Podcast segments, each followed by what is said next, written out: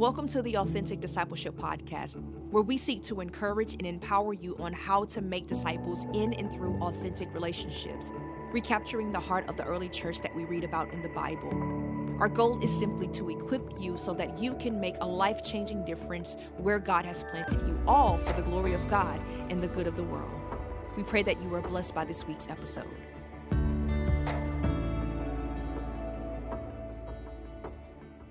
Welcome back, everyone, to the Authentic Discipleship Podcast, where everything we're discussing is all about encouraging, equipping, and empowering the church to make disciples through authentic relationships. As always, I want to say thank you to our listeners. Uh, we are so glad to be back, consistently putting out episodes because uh, I do believe this is a conversation worth having and a conversation worth sharing. So just want to remind you, as uh, as God prompts um, you to put this uh, content out, I would love if you would like, rate, or share with someone in your life. Um, again, we want to see uh, the church embrace its original vision, which was to go and make disciples of all the nations. So, with that being said, we just got done with an episode talking about uh, that we need more models than we do messages. And so, one of our listeners messaged me and she had an awesome idea. Uh, she said, Man, we should do a series on the importance of the Holy Spirit in disciple making. And I thought that was a great idea. I recently took our church through a series on the Holy Spirit. And um, yeah, that's what we're going to do. We're going to dive in the next few episodes. We're going to talk about the importance of the Holy Spirit in the process of disciple making. And so I'm excited to share with you.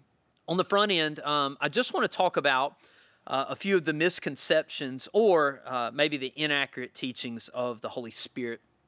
It seems like in the church world, there is a great divide, and really the divide is um, on conservative Protestant Christianity and charismatic Protestant Christianity. And um, for some of you, maybe you grew up more Baptist, Presbyterian. I would call uh, those branches of faith, conservative branches of Protestant Christianity. And maybe for some of you, uh, you grew up more in uh, Pentecostal circles, um, and I would call that the other side of the divide or the fence, if you will, of, uh, of more of your charismatic uh, fellowships. And so, one side seems to not really talk, the conservative side seems to not really talk a whole lot about the Holy Spirit. The Holy Spirit is sort of like the cousin uh, in the corner that everyone kind of knows is there, but no one really mentions or talks to for fear of things might get weird. And then on the other side, it seems like the, the Holy Spirit and the gifts of the Spirit can be elevated, that sometimes it's more looked at more than Christ our Savior. And so I believe that in our day, that healthy teaching on the Holy Spirit is critical for the church to accomplish its mission, which is to make disciples for the glory of God to the ends of the earth. And so, um, episode one, I really want to look at uh, the Holy Spirit throughout the Old Testament and who the Holy Spirit is to us in this process of disciple making. And so, in Genesis 1 1 through 3, I want to show you the Trinity and really all the characters of God, um, or I'm sorry, all the persons of God in the Trinity in the first three verses of the Bible. So, Genesis 1 1 through 3, it says, In the beginning, God created the heavens and the earth. So, this is Father God. Now, verse 2, it says, Now the earth was formless and empty, and darkness was over the surface of the deep, and the Spirit of God was hovering over the waters. And so, in verse 2, it says that the earth was dark, or there was darkness covering the earth. Now, one thing that I think that's significant is that we learn in the Word of God that God is light, and in Him there is no darkness at all. Uh, he talks about heaven one day, that heaven will be lit up by a perfect light, that there will be no darkness, that we will have no need of the sun and the moon. And so, right here, where it says darkness, we do not know for sure where Satan, our enemy, is in all this, but we do know that darkness will represent the dominion of our enemy throughout all the scriptures. Uh, darkness represents chaos, represents fear. Think about when we're walking in the dark, uh, we're really afraid because we can't see where we're going. Okay, so this darkness hovered over the surface of the deep, over the earth. And then it says the Spirit of God was hovering over the waters. And so this is the Holy Spirit. So we see in the first two verses, we have God the Father creating, we have the Holy Spirit hovering over the, the, the, the waters and over the darkness. One thing about the Holy Spirit, uh, He is one that brings peace. Uh, in the midst of chaos, right? And so we see this story kind of begin to play out of there's darkness, and then there is the Spirit of God. And then in verse 3, uh, and God said, Let there be light. And there was light. And so the first spoken words of God, or the word of God coming forth, he said, Let there be light. We learn in Scripture that the Word of God became flesh in the form of Jesus. We learn that Jesus is the perfect light of the world. And we learn that Jesus is that light that's going to light us up for all eternity. So, in the first three verses, we have God the Father, we have the Holy Spirit hovering, and then we have the spoken Word of God, which is Jesus. And that Word of God is what is actually creating everything going on in the world. And so, I, want you guys to know this about the Trinity. And we see the Trinity again in the Gospels when Jesus is baptized. It says that God uh, the Father speaks it says that Jesus is baptized and that the Spirit of God descends on him like a dove. And so, to understand the Trinity, I, I want everyone to know that the Trinity is God in three persons. All are co equal, co submitted to one another, all three equally God, all with three distinct purposes. And so we have God the Father, God the Son, which is Jesus, and the Holy Spirit. Now, right now, it's important to know that God the Father and, and Jesus, they have dominion and authority in heaven. And so, why is teaching on the Holy Spirit important in disciple making? Because the Holy Spirit is God in us and amongst us. Hear that again. The Holy Spirit is God in us, and He is God amongst us on the earth. You know, Jesus came and He actually walked the earth in the form of a man, but he left and went back to heaven. And he says that he prepares a place for us. So right now, Jesus is with God in heaven, preparing heaven and getting heaven ready for us. And so he told the disciples this He says, I'm leaving you with a task to complete, which is making disciples of all the nations. And I'm not going to leave you alone in this task. Um, I'm going to give you a helper. In fact, he said, I don't want you to do this task but I want you to go up in a room, I want you to go to Jerusalem, and I want you to pray until this helper comes to help you accomplish this mission of making disciples. So I want everyone to hear this. We cannot effectively make disciples without yielding to the help of the Holy Spirit. Hear that again.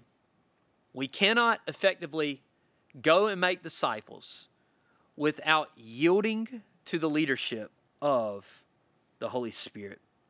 And so uh, I, I, want to, I want you to hear this and I want you to hear it. The goal of the Christian life is not to live for God. The goal of the Christian life is allowing Jesus to live his life through us. We say, but well, how can I let Jesus live uh, his life through me? Well, how we do that is through surrender and submission to the leading of the Holy Spirit. I want to read another verse to you. This comes out of Psalm 132, a psalm about David. And David was quoted as being a man, and God said he was a man after my own heart. So, Psalms that talk about the heart of David, we can learn a lot from. So, Psalm 132, it says, Lord, remember David and all his self denial. It says, He swore on oath to the Lord, he made a vow to the mighty one of Jacob. He said, I will not enter my house or go to bed. I will not allow no I will allow no sleep to my eyes or slumber to my eyelids till I find a place for the Lord, a dwelling for the mighty one of Jacob. Man, I love that. And what uh, he essentially is saying here is that the heart of David is number one, David lived in a repeated state of self denial. And that means every day waking up and saying, God, this life is not my own. I'm denying I'm denying myself. I am laying my life down so that Jesus, you can take residence in my heart and my life, and you can live your life through mine today. Think about the call to make a disciple. If you'll think all the way back in one of our earlier episodes, we defined the heart of a disciple. And the call of the disciple is to what? Deny ourselves, to take up the cross, and follow Jesus. Now, David was around way before Jesus, but David had the same heart. It says, Remember David and all his self denial. And so, for us to be led of the Holy Spirit, we have to get out of the way and deny ourselves. We literally wake up with a day, uh, every day, and make a choice. God, I'm going to lay my will, my desires down. And Lord, Holy Spirit, I want you to give me your desires and I want you to lead my life. Because you see later on in verse 32, he says, I don't want to sleep until God has a dwelling place. And so, uh, this is what I want you to know. And all throughout the Old Testament, we learned that the Holy Spirit, God, in the form of, a Holy, of the, the Holy Spirit, He wants to dwell in and amongst His people. So, what they would do is they would build a temple, and, uh, you know, even before the temple, they would build a, a tabernacle, which is essentially a moving tent, and the people of God would come to pray and praise God, and the Holy Spirit would come and dwell amongst his people. Well, now, through the finished work of Christ, we know that we can have access to God anytime we want. In fact, God wants our bodies to be a dwelling place for Him. He wants to come and take residence in our life so that He can carry out His will through us. And so I, I want to share, um, paraphrasing here, a, a, quote that I really enjoy from Henry Blackaby. Uh, Henry Blackaby said it like this He said, simply, God is doing something in the world, or God has activity in the world all the time. Our responsibility is simply to learn what God's doing and join Him in His activity. And we do that by yielding our lives and learning how to fellowship with the Holy Spirit learning how to fellowship with the Holy Spirit. And so uh, I want us to meditate on that a bit in this episode. And I want to leave you with, with three points or three things that I, I just really want you to know about the Holy Spirit. Number one is this the purpose of the Holy Spirit, and, and one, real quick, I want to make a note. He's a person, not a thing. Um, he is one of the three persons of God in the Trinity, fully God. But the Holy Spirit accomplishes God's will in God's world. Hear that again. The purpose, the Holy Spirit, He accomplishes God's will in God's world. That's why it's so critical that we begin to learn how important it is that we wake up daily and deny ourselves. Because I don't know about you, but to me, it's a hard but joyful thing because when I'm on the throne of my life, I tend to really, really mess up my life. one of the safest place we can be, one of the safest places we can be, is right in the center of God's will. And we learn how to live in God's will by being submitted and surrendered to the leadership of the Holy Spirit. The second thing I want you to know is that the Old Testament, and read it cover to cover, the Old Testament shows us that the Holy Spirit wants to dwell with God's people. Did you know that? That God uh, he desires to take up residence with us. Uh, he desires to take up residence in our lives. I've been taking our church on a journey through the importance of having personal worship and prayer time. And one of the reasons that's important is not only does it please God, but that's when God begins to come and want to dwell in us, and that we learn that God is more than just uh, words in a book. He's a person to know. Uh, he wants to be personal. And we learn that because all throughout the Old Testament, we see Moses, that Moses built a tent and he would walk into that tent, and it says that he would talk to God as one would talk like a friend. Uh, he worshiped God, he obeyed God, and God drew close to him. Going down, it says that David, David built a tabernacle, and the tabernacle was basically like a moving tent. And in the center of that tabernacle was a place called the Holy of Holies.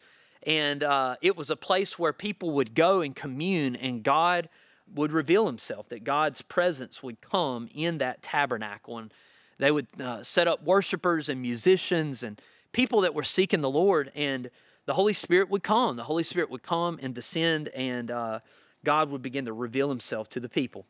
And then God gave David plans to build a temple. And David's son Solomon built this temple, and he said, I want this to be a replica of, uh, of what's one day going to be a heavenly temple. And the same thing would happen. It, it says, if you really want uh, something cool to read, read Second Chronicles 5 11 through 14.